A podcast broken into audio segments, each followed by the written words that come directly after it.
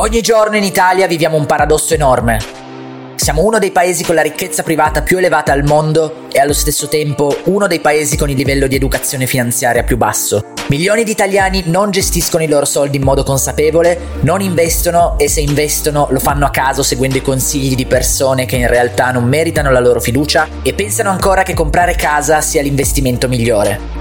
Per questo abbiamo dato vita a questo podcast I principi dell'investimento con Luca Lixi, fondatore di Lixi Invest e punto di riferimento in Italia nella finanza personale, che in ogni episodio ti svela come riprendere il controllo dei tuoi soldi e come investirli per generare ricchezza nel lungo periodo. Leggi la guida che ha preparato per te dal titolo I 5 errori che tutti gli investitori fanno e come evitarli, che ti fa finalmente aprire gli occhi sui comportamenti sbagliati che mettono in pericolo la tua crescita finanziaria. Ogni investitore consapevole non può fare a meno di questa guida, la trovi andando su principidellinvestimento.com, quindi vai su principidellinvestimento.com per mettere le tue mani su questa preziosa guida e adesso buon ascolto. Stai ascoltando la seconda parte dell'episodio dedicato a Daniel Kahneman. Se non l'hai ancora fatto, vai prima ad ascoltare la prima parte, la trovi nell'episodio precedente di questo podcast. Se invece l'hai già sentita, buon ascolto di questa seconda parte dell'episodio su Daniel Kahneman, lo psicologo che ha vinto il premio Nobel per l'economia grazie alle sue scoperte nel campo della finanza comportamentale, cioè la branca della finanza che ti aiuta a capire come la tua psicologia interviene ogni giorno quando utilizzi e investi i tuoi soldi. Questo concetto di avversione alle perdite è legato al concetto di mental accounting, cioè al fatto che nella nostra testa i soldi non sono tutti uguali, ma vengono invece disposti in appositi cassetti mentali. Cosa vuol dire che i soldi non sono tutti uguali, ma vengono disposti in cassetti mentali? Bello questo non ho dei, delle banconote come per fare l'esempio, perché beh, non si usano più, non posso fare l'esempio con le banconote. Però vabbè, uno dei postulati no, della, della, finanza classica è che il denaro è un bene fungibile. Mm, cos'è che significa questa roba qua? Significa in buona sostanza che 100 euro, banconota da 100 euro, è uguale a un'altra banconota da 100 euro. Ci puoi fare le stesse cose e così via. Mm, okay. Quindi 100 euro sono sempre 100 euro, sia che tu li abbia vinti al gratte vinci, sia che tu li abbia guadagnati con estrema fatica e sudore della fronte raccogliendo pomodori magari per 30 ore, mh? Mm? sia che 100 euro sono sempre 100 euro, sia che tu li debba spendere per eh, delle cure mh? Mm, a tuo figlio oppure per comprare drink e champagne alla tua amante. Mm? Dopotutto, 100 euro sono sempre 100 euro, bene fungibile. Chiaramente dopo questi esempi che vi ho fatto in modo provocatorio, non è vero che noi ragioniamo così, perché non è vero che per noi umani, 100 euro vinti alle gratte vinci, quindi che noi mettiamo in una contabilità mentale extra, soldi dal cielo, sono uguali ai 100 euro che invece abbiamo guadagnato facendoci un mazzo così. Non è vero che i soldi per il nostro figlio per le cure siano uguali ai soldi spesi in altre fesserie, diciamo. Non, è, non, ragioniamo così. Per quanto, cioè, non è che ha detto qualcosa di diverso la finanza classica, tradizionale, quando ha detto che 100 euro sono 100 euro. Qui c'è poco da discutere. È un'evidenza, come abbiamo spiegato sopra, ma di cui noi esseri umani ce ne freghiamo, non consideriamo. E hai visto l'esempio di bias, no? Questa è una distorsione, questa della contabilità mentale, mental accounting, è una distorsione che non tiene conto di un'evidenza, ovvero che 100 euro sono sempre 100 euro. Mm? Ora, ripeto, noi siamo fatti qui, ci siamo evoluti così imperfetti, cioè, così imperfetti, così irrazionali. Sappiamo che comunque rimarremo così, mm, rimarremo, cioè tutti noi che siamo in vita sicuramente rimarremo così, ma anche i nostri figli, i figli dei nostri figli, i figli dei nostri figli dei nostri figli, cioè così per generazioni, questi cambiamenti evolutivi teoricamente, posto che tutto da vedere se una maggiore razionalità ci aiuterebbe a sopravvivere, non è assolutamente detto, anzi c'è un motivo per cui siamo, noi siamo cablati così. La domanda grossa è quindi cioè, come fare affinché queste distorsioni cognitive che intervengono che ci piacciono o no, eh, intervengono, l'istinto interviene con queste distorsioni e difetti di giudizio, come fare affinché non ci facciano compiere veramente degli errori madornali, eh, di cui poi paghiamo le conseguenze, no? quando prendiamo decisioni di investimento, perché di questo stiamo parlando. Prima allora, ti ho detto della necessità di costruire un, un piano strategico per avere un maggiore controllo e cercare quindi di stare su un percorso che è definito prima, ex ante, quando eri lì a tavolino, razionale, calcolatrice, cosa, fogli di calcolo. Mm. Quindi una è questa roba qua, costruire una strategia. Un altro trucco è, questo è sofisticato, molto delicato, è sfruttare le distorsioni cognitive a nostro vantaggio. Ecco di spiegare meglio, insomma. Pensa alla contabilità mentale di cui abbiamo parlato prima, no? Considerare il denaro in modo diverso, come ti ho detto prima, in base a dove ci, ci porta magari a spendere troppo velocemente del denaro, magari quello che non abbiamo sudato. Vedi i vincitori della lotteria che spendono questo denaro velocissimamente e poi vanno in bancarotta molto freddo. Non lo sentono sudato, lo spendono in un modo diverso rispetto al denaro che magari hanno fatto lavorando e facendosi un mazzo. Oppure questa contabilità mentale in negativo ci porta magari a non rischiare adeguatamente sugli investimenti che abbiamo, magari stiamo dedicando al nostro figlio, che magari sì, cioè deve andare all'università fra 15-20 anni, però il nostro figlio vogliamo stare prudenti e non rischiamo e ci pregiudichiamo dei rendimenti. Sono comunque due errori questi di base, no? Due distorsioni. Ok? Il punto è che cioè, il nostro cervello ci suggerisce delle categorie mentali, che ci piacciono o no, eh, perché si trova bene con le categorie mentali il nostro cervello. Ok? Un segreto per prendere un po' in giro questo, il nostro cervello può essere quello di preimpostargli noi delle categorie mentali, cioè sfruttare razionalmente la sua irrazionalità. Non è un gioco Inception, cioè, vi spiego, cioè prendersi da solo il cervello, che, che sto dicendo? Questo è tutto pazzo. No, allora, questo discorso qua di impostare semplicemente delle categorie mentali, di etichettare i nostri soldi, non stiamo parlando di fisica quantistica, benché stiamo parlando di cose più complesse, no? Vale per esempio l'etichettamento quando parliamo del nostro bilancio entrate e uscite. Mm. Quindi questo ci aiuta ad avere una buona cognizione di quanti soldi spendiamo con le varie categorie di spesa, per gli alimentari, per le cene fuori, per i figli, per lo sport, per tutte le categorie, categorizziamo e etichettiamo. Questo è utile anche questo di imporre noi razionalmente delle categorie mentali sia quando siamo in fase di pianificazione degli investimenti. Significa questo dividere il nostro patrimonio o il nostro risparmio periodico in dei cassetti di investimento dei cassetti di investimento, ognuno con un proprio obiettivo. C'è la futura pensione, c'è l'università per i figli, c'è la, l'azienda che magari vuoi fondare o potenziare tra qualche anno, c'è l'auto, acquisti un po' più importanti e così così. Questo è utile, questo cioè di etichettare il proprio denaro e non considerarlo come un saccone di soldi messo lì senza, senza obiettivi, senza differenze, eccetera. Questo non va bene, cioè, è corretto ragionare in conti mentali quando i conti mentali però li impostiamo noi e non il nostro cervello un po', un po confuso che ragiona su altre cose. In questo modo cosa succede? Che etichettando anche gli obiettivi di investimento e inserendoli in cassetti contabili mentali diversi, per esempio sul cassetto emergenza, cioè il cassetto emergenza lo tratti in modo diverso, perché sai che non ci puoi rischiare perché quei soldi devono essere là. Invece sul cassetto contabile mentale che è dedicato alla futura pensione, mancano 10, 15, 20 anni, sai che la strada giusta è comunque metterci del rischio azionario, puoi rischiare di più perché manca molto tempo. Tu pensa, sono gli stessi soldi, gli stessi euro, ma hanno finalità diverse, cioè è attaccata un'etichetta diversa, necessitano di comportamenti diversi. Questo è corretto, questo va fatto, questo noi lo facciamo, ma è corretto perché abbiamo deciso noi. Mm, quanto metterci in uno o l'altro cassetto, per quanto tempo, come metterlo, perché metterlo, non l'ha deciso il nostro sistema 1. Mm, questo è il concetto che ti spiegavo di diciamo, hackerare un po' il nostro cervello e sfruttare la nostra irrazionalità fondamentale eh, costruendo dei piani quando siamo invece razionali.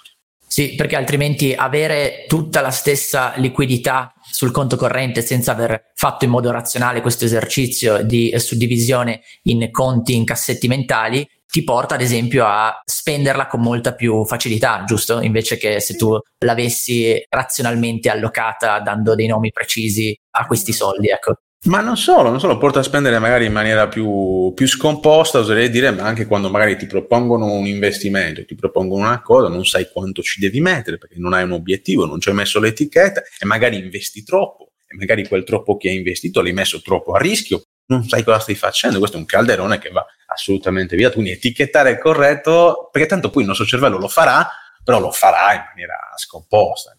Quello sì diventa un errore, invece noi interveniamo prima. Sì, e questo è legato al concetto di budget, di fare un budget.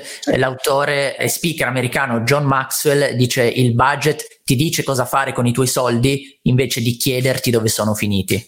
Assolutamente, assolutamente. Perché poi è così, una volta che non hai, bello, bello questo, una volta che non hai nessuna impostazione, guardi ex post cosa è successo, dici, ah, come ho fatto a spendere l'80% in, in ristoranti, eccetera. Eh, perché il tuo sistema 1 voleva mangiare, aveva fame, voleva andare fuori, voleva divertirsi, voleva farlo tutti i giorni, voleva farlo. Bias da desiderio, per esempio. Sì, eh, io mi sono reso conto sulla mia pelle, proprio nel, nella mia vita, di questa questione dei cassetti mentali, o meglio di come i soldi non siano tutti uguali, perché eventuali eh, soldi provenienti da investimenti che si erano apprezzati nel tempo e quindi che erano lì, diciamo, senza che io avessi dovuto realmente lavorare per guadagnarli, mi sembrava quasi che li potessi anche perdere, cioè che l'eventuale perdita di quei soldi non mi dovesse provocare chissà quanto dolore, perché erano derivanti dagli investimenti e non dal mio effettivo eh, lavoro, quando in realtà uno, sto ragionamento assolutamente deleterio, ma soprattutto quei guadagni erano derivanti dal mio risparmio, quindi io avevo scelto di destinare quei soldi a investimenti e non a un consumo, quindi a una gratificazione del momento. E soprattutto al rischio che mi ero assunto investendo in quegli investimenti, giusto? Sì, sì, assolutamente sì, ma è normale che capiti così. Tu pensa anche nel gioco d'azzardo quanto è comune questo ragionamento. Chi, chi gioca con soldi della casa? Praticamente quando stai andando bene, ok, senti che ti puoi permettere di rischiare molto di più quel guadagno perché non lo senti come tuo, perché ti è arrivato da una, in quel caso da una vincita, nel tuo caso è assolutamente così, è normale che sia così, è, capisci bene come è irrazionale, lo riconosci, lo sai adesso, quindi quando dici, vabbè, questi soldi qua alla fine li ho guadagnati in borsa, posso anche spendermeli, eh no, però, cioè, perché quei soldi là, il loro valore nominale è uguale a quello di soldi faticati così, assolutamente uguale, lì si può intervenire per insomma, tornare un po', un po' razionali, però vedi che il cervello ti porta a pensare così, eh, porta tutti a pensare così. È una lezione molto, molto bella e molto utile che è stata da imparare. Se hai già messo da parte i soldi che servono per la tua protezione e hai già iniziato il tuo investimento a lungo termine in ETF, puoi dedicare una piccola parte del tuo capitale per cavalcare i grandi trend di investimento globali e individuare le prossime Amazon, Google o Netflix, cioè le azioni capaci di farti guadagnare con grandi rialzi anche in pochi mesi. L'X-Files è il club di l'X Invest riservato a chi investe in azioni. È una membership annuale che contiene gli alert sulle azioni ad alto potenziale di guadagno e le analisi del team di l'X Invest sui trend più promettenti e sulle azioni con il più alto potenziale di crescita. Sull'X-Files trovi anche guide per imparare a investire in autonomia, tutorial per effettuare le operazioni dal tuo computer e assistenza giornaliera per chiarire ogni dubbio sull'acquisto di azioni. Come per gli altri prodotti l'X Invest, anche per l'X Files puoi leggere le tante testimonianze scritte da chi ha già comprato il servizio, le trovi andando su principi.lxfiles.com L'X File si scrive l'X Files, quindi vai su principi.lxfiles.com per scoprire tutto sull'investimento in azioni singole ad alto potenziale di guadagno e quando acquisti l'X Files andando su questo link ricevi in omaggio il video bonus esclusivo che ho registrato con Luca dal titolo Le lezioni dei più grandi investitori di tutti i tempi, Warren Buffett, Ray Dalio e Peter Lynch, in cui Luca spiega la mentalità, la strategia e l'approccio ai soldi e agli investimenti di questi tre grandi investitori che muovono miliardi di dollari. Questo video non è disponibile da nessun'altra parte, ma lo ricevi come bonus gratuito con il tuo acquisto di Lixfiles andando su principi.lixfiles.com. Nel 2011 Daniel Kahneman ha pubblicato il suo libro bestseller dal titolo Pensieri lenti e veloci, poi tu sul tuo gruppo Facebook Wikileaks l'hai simpaticamente rinominato Pensieri lenti e sardi. È un fotomontaggio che ha fatto qualcuno, l'ho fatto neanche io, non so, mi mandano queste cose qua ogni tanto, fotomontaggi, cose, io le pubblico, fanno ridere. Era molto simpatico, pensieri lenti e sardi. Eh, ma parlando invece di quello col titolo originale, pensieri lenti e veloci, quali sono gli insegnamenti più importanti che possiamo imparare da questo libro di Kahneman? Allora, il pezzo principale di Kahneman, perché Kahneman, ripeto, è un accademico, è un, cioè, è un professore, non è uno scrittore di libri, quindi qui in un libro che è recente rispetto alla sua storia, un libro, se non sbaglio, nel primi anni 2000, adesso non vorrei dire una grande fesseria, non è un libro storico, cioè, qui ci ha messo tutto quello che sa. Infatti è venuto fuori di 600 pagine, è un librone di 600 pagine, è un librone, è un librone pazzesco, neanche troppo digeribile, dico la verità. Ogni pagina va, va letta con calma, che non è un libricino di marketing, cioè questa è roba, è roba, è roba pesante. Poi ti leggo un po' i capitoli, perché voglio dire che cioè, in questo libro ripeto, c'è tutta la, la summa del, della conoscenza di Kahneman conosce anche di più di questo libro, però ci ha messo, ci ha messo veramente, veramente tanta roba. Il concetto principale di questo libro è quello che ti ho un po' detto prima, la coesistenza nel nostro cervello di sistema 1 e sistema 2. Non è vero che il nostro cervello è veramente, creiamo due cervelli, eh, sono diciamo, finzioni per farci capire il concetto. Abbiamo detto, cioè, il sistema 1 mh, hm, è intuitivo, ok? È automatico, è, è, impulsivo, è anche inconscio, mm, cioè non fa, fa, le cose ma non sa perché lo fa, non, non, non è razionale, non è, non è, un ragionatore, è veloce però questo sistema 1 ed è anche veramente materialmente cioè, ecologico ed economico perché comunque ci consuma poco glucosio, perché si attiva velocemente, non siamo lì a ragionare, a pensare per prendere queste scelte qua. Sistema intuitivo. Sistema 2 al contrario, quello riflessivo e consapevole, quello che si innesta, o magari dobbiamo noi innescarlo volontariamente quando vogliamo fare delle scelte più deliberate, più lente, insomma, ci fa faticare perché questo esperimento lo fanno in questo modo, però non è neanche un esperimento, è giusto per capire cosa sto dicendo. Immaginate che io ora vi mettessi sullo schermo l'immagine di una donna arrabbiata, molto emotivamente coinvolta. Il nostro sistema 1 capisce in un secondo che quella donna è arrabbiata, dalla mimica facciale lo capisce subito, non è che ci dobbiamo ragionare per capire, ma sarà contenta o sarà arrabbiata? Ma se me, no, è arrabbiata perché il sistema 1 che si è attivato. Se io mi metto invece a schermo una moltiplicazione, cioè 38 per 44, eh, sistema 1 non si attiva, perché si, si, attiva al massimo per dire che è sta roba qua, cioè, entra in pane. Invece cioè, dobbiamo cercare di attivare il sistema 2 e ci costa anche fatica perché dobbiamo fare il calcolo, le cose, cioè, dove è possibile cerchiamo di evitarlo. Però vedi, sono due, semplicemente due schemi di pensiero che si attivano a seconda della situazione qualche volta si incasinano, perché sul mondo degli investimenti eh, dovremmo attivare il sistema 2. La verità è questa, perché comunque parliamo di pianificazione, parliamo di conoscere la statistica, la matematica, la storia dei mercati, prendere decisioni. Eh, eh dovrebbe attivarsi il sistema 2, spesso si attiva il sistema 1. Questo è il grande problema. Ok, va bene così, ripeto, siamo fatti così, non succede niente, consapevoli di questo, lavoriamoci un po' per attivare quanto più possibile il sistema 2 quando ci costa meno fatica, ripeto, quando siamo tranquilli, che stiamo pianificando, e non quando poi siamo sul, sul momento dove l'istinto magari ci travolgerà.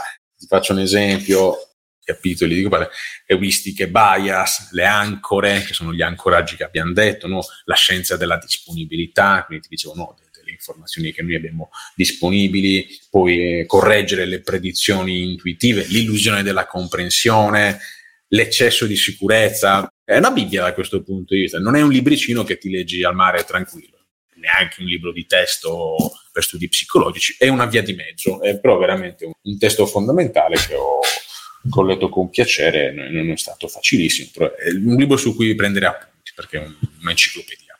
E quindi da questo sistema 1 e sistema 2, ancora una volta, troviamo l'importanza di definire una strategia di investimento così che eventuali momenti di difficoltà, di ribassi che poi sono assolutamente fisiologici nel corso di un investimento possano essere affrontati e navigati con, con sicurezza e non mandare nel panico gli investitori. E un altro vincitore del premio Nobel per l'economia che come Kahneman ha mostrato la stretta correlazione che esiste tra economia e psicologia è Richard Taylor, premio Nobel nel 2017 che tra le altre cose è conosciuto per aver scritto il libro Nudge, la spinta gentile, che è anche uno dei libri che tu stesso consigli di leggere. Cosa possiamo imparare da questo libro e cos'è questo concetto della spinta gentile? Ah, il punto è questo. Abbiamo ormai rilevato in questa ora di discussione che da un certo punto di vista abbiamo un bug, un piccolo difetto di programmazione, ovvero che attiviamo, cioè il sistema 1 si attiva troppo spesso, anche quello istintivo, no? ricordiamoci le definizioni si attiva troppo spesso anche quando dobbiamo essere un po' più riflessivi, razionali, no? pianificatori, calcolatori, cioè si attiva troppo spesso. Infatti, è uno di quei casi appunto in cui questo si attiva troppo spesso e sono i casi in cui dobbiamo prendere decisioni legate al denaro, ma perché anche cioè, il, il, denaro suscita emozioni forti, cioè anche per quello che si attiva il sistema 1, perché il denaro ci coinvolge emotivamente, anche perché comunque il denaro non è solo i 100 euro bene fungibile, ma sono qualcosa, il denaro che ci permetterà di fare o di non fare delle cose, di mandare il nostro figlio all'università oppure di non mandarlo, di permetterci cure avanzate se qualcosa va storto oppure non poterci permettere. Il denaro non è eh, una cosa vuota di valore, ma è veramente qualcosa di estremamente reale che pervade la nostra vita. Quindi da qui parte un po' il concetto di nudge, di spinta gentile. La possiamo considerare una, una spinta, ok, un, come si può dire? Un incentivo? Eh sì, sì, una, una spinta che cerca di metterci sulla, sulla, buona strada per evitare di fare errori. E, e questo si può fare anche attraverso la persuasione e il convincimento emotivo. Perché se cerchi uno, dico, cioè, se uno puoi fargli fare un'azione che entrambi reputate sia nel suo interesse, poi parliamo di questo, bisogna capire qual è questo interesse qua, però eh, cerchi di convincerlo con motivazioni logiche e razionali, non funziona. E non funziona perché cioè, abbiamo detto che l'istinto viene fuori, cioè se riuscisse ad essere razionale quando devi tu non serviresti neanche, che tu che vuoi fare questo nudge non serviresti neanche perché lui avrebbe già preso la sua scelta razionale, la migliore nel suo interesse, massimizzando la sua utilità, eccetera. No, invece se non l'ha fatto è perché non ce la fa e quindi tu con ulteriori argomenti logici e razionali non ce la fai. Devi comunque metterci una carica emotiva, una carica emozionale. Questo è il nudge. Faccio un esempio su questo e dimmi se può essere pertinente eventuale persona in sovrappeso a cui viene detto che deve perdere peso e eh, viene utilizzata la leva della logica, cioè fa male alla salute, devi tornare in forma perché il tuo eh, cuore inizia a lavorare meglio e il tuo fisico regge meglio e così via. Questa è la leva puramente razionale che rischia di avere un effetto blando. Insomma, di... Lui lo sa, cioè lo sa già. Esatto. Invece la leva che potrebbe essere quella definitiva per farlo svoltare potrebbe essere quella emotiva del diventi più attraente per l'altro sesso e quella può essere la chiave di svolta. Esatto, esatto, esatto. Che poi può essere un punto fortemente manipolativo persuasivo, di questo ne parliamo, no? Perché poi bisogna vedere se, quella, se la soluzione che tu gli vendi, dicendogli che diventerà più attraente, ci riuscirà davvero. Però ci può stare, ma anche quello per smettere di fumare tendenzialmente. E gli dici che le percentuali di tumore aumentano, lo sa tendenzialmente e lo capisce, e lo capisce pure che non gli fa tanto bene questa roba qua. Dei nudge sono delle spinte persuasive, esatto, che toccano la sua, la sua sfera emotiva. E per smettere di fumare o per smettere di essere obeso, che ci siano altri problemi, mi sembrano dei nudge assolutamente comprensibili. Oppure anche per, tu pensa, adesso tornando al discorso finanziario, anche per non costringere, però convincere, convincere le persone a assicurarsi. E cosa gli vuoi dire? E devi, devi, giocare sulla leva della paura. Non c'è poco da fare. Però scusami un attimo, cioè, una volta che poi la persona si assicura e quindi comunque fa qualcosa che è oltre ogni discussione utile, assicurarsi, no? Devi giocare cioè, sul fatto, guarda che se, te lo dico proprio per com'è, cioè, guarda che se tu muori, ok, cioè, tuo figlio non ci avrà i soldi e andrà alla Caritas a mangiare che detta cioè, non, lo, non lo direi così veramente, però cioè, il significato è questo. Significato, e cos'è? Terrorismo questo? Manipolazione? Oppure nudge? Questo è nudge perché poi vende una cosa buona. Poi deve essere una polizza valida, per carità, certo che il prodotto deve essere valido, però questo è nudge. Se, se tu dicessi così per vendergli una truffa, quella sarebbe, Thaler lo chiama sludge, ok? È una manipolazione negativa, questo non va assolutamente bene. Però devi prendere questa distinzione tra l'uno e l'altro. Diceva anche che i pubblicitari le conoscono queste leve emotive, perché adesso ti dico un altro concetto, ti dico, tutte queste cose qua sono state teorizzate da un punto di vista accademico recentemente da Kahneman, Taylor, eccetera. Sono cose che i pubblicitari conoscono da, da, sempre, hanno sempre fatto leva su queste cose qua. Non perché siano dei manipolatori, però perché hanno sempre conosciuto, per esperienza sul campo empirica, come le persone prendono delle decisioni. Una cosa va detta da questo punto di vista, qual è il confine quindi tra manipolazione quindi, e persuasione o comunque tra nudge, quindi positivo tendenzialmente, o sludge. La differenza sta nel prodotto che viene venduto. Il grande pubblicitario Dave Ogilvy no? diceva questo, cioè la pubblicità è malefica quando vende cose malefiche. Ok, cioè se vende cose buone, come possono essere un'assicurazione, un processo di investimento, ci butto io anche in mezzo, però è ovvio che devi comunque toccare anche alla sfera emotiva delle persone, perché sennò poi non si muove, non si muove, hanno un sistema di, abbiamo visto che hanno un sistema di dec- decisionale pagato, e se tu non intervieni là non prendono delle decisioni, oppure prendono decisioni legate all'istinto, legate magari a chi gliela vende meglio, ok, mettendogli avidità, ulteriormente, quindi c- c'è questa guerra anche per, per convincere le persone a prendere delle decisioni.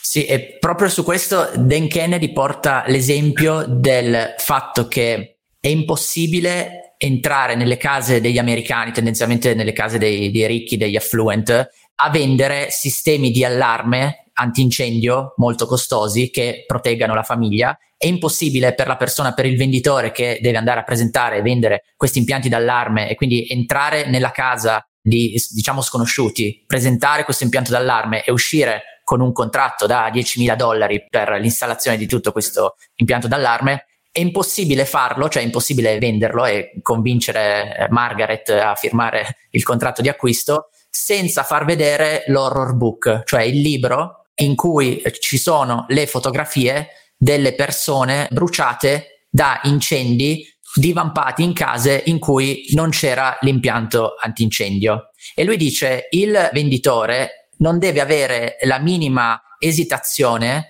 nonostante il viso di Margaret si stia incupendo sempre di più nel vedere queste foto, non deve avere la minima esitazione a girare pagina 6 dopo aver mostrato 5 pagine di fotografie, poi girare pagina 7 per continuare a mostrarne altre, mostrare, girare pagina 8 e così via. E dice l'eventuale venditore che invece esita in questo proprio perché vede nel volto di Margaret eh, insomma il terrore di dai ma cosa mi stai facendo vedere insomma parliamo di volti corpi bruciati dagli incendi l'eventuale venditore che avesse questa esitazione e smette di girare le pagine dell'horror book o addirittura non lo fa per nulla vedere e semplicemente parla del prodotto, dell'impianto d'allarme, non chiude la vendita, come si sentirà se la settimana dopo, proprio in quella casa, divampa un incendio che crea enormi problemi sicuro alla casa e magari anche alle persone stesse incendio che avrebbe potuto essere evitato se solo lui fosse stato un po' più persuasivo nella trattativa, avesse mostrato questo horror book e fosse riuscito a convincere Margaret a comprare l'impianto d'allarme.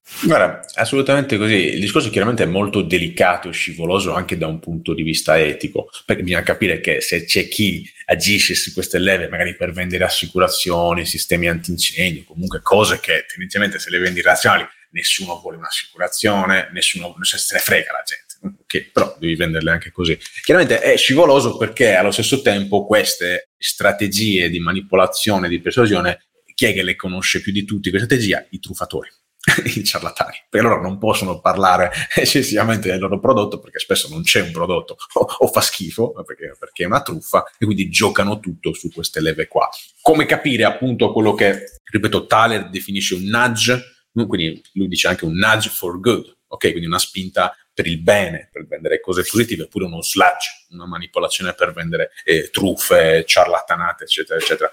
Nel settore finanziario che uh, si presta t- tanto da questo punto di vista, perché insomma, truffe o persone che ciarlatani ce ne sono a ogni angolo di strada, io vedo come soluzioni quello di, prima cosa, cioè aumentare la propria consapevolezza finanziaria. Studiare, ascoltarci o ascoltare altre fonti, adesso non ci interessa, però studiare, cercare di capire cioè, com'è il contesto, rifletterci sopra, chiedere, eccetera, perché se siete completamente a zero, analfabeti finanziariamente, siete veramente trappola del venditore che cerca di attivare il vostro sistema 1 dicendovi, oh, dammi soldi a me, 10% al mese, sei ricco in poco tempo. La persona che dice no, 10% al mese sono contento, 120% all'anno e oltre, questo è impossibile, non lo fa neanche Warren Buffett, questo è un ciarlatano.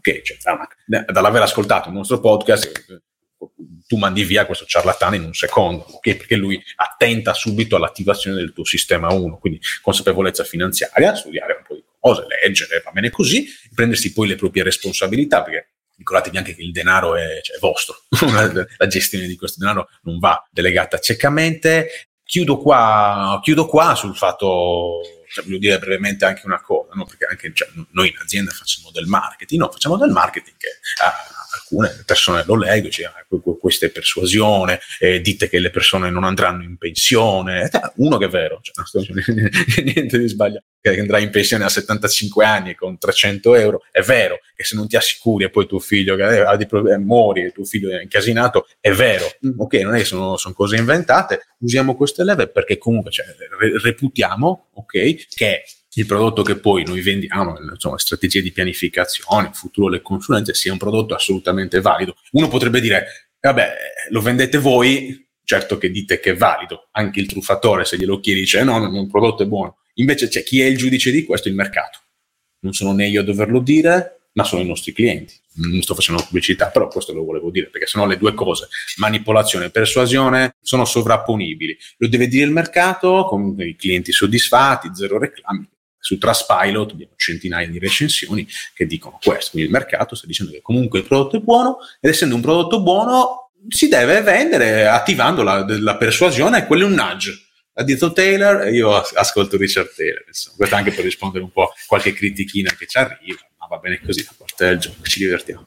E grazie Luca per il grande contributo che porti ogni giorno per aiutare gli italiani a aumentare la loro consapevolezza finanziaria e per averci mostrato in questo episodio come la nostra psicologia, la nostra emotività e la nostra irrazionalità interviene in modo molto importante nella nostra gestione dei soldi. Abbiamo visto il concetto dei cassetti mentali molto importante e nella nostra gestione degli investimenti. Io saluto i nostri ascoltatori, li invitiamo nel caso si fossero perse alcune puntate precedenti dei principi dell'investimento ad andarle a sentire e poi li ritroviamo nella prossima puntata. Saluto anch'io, ciao a tutti, alla prossima puntata.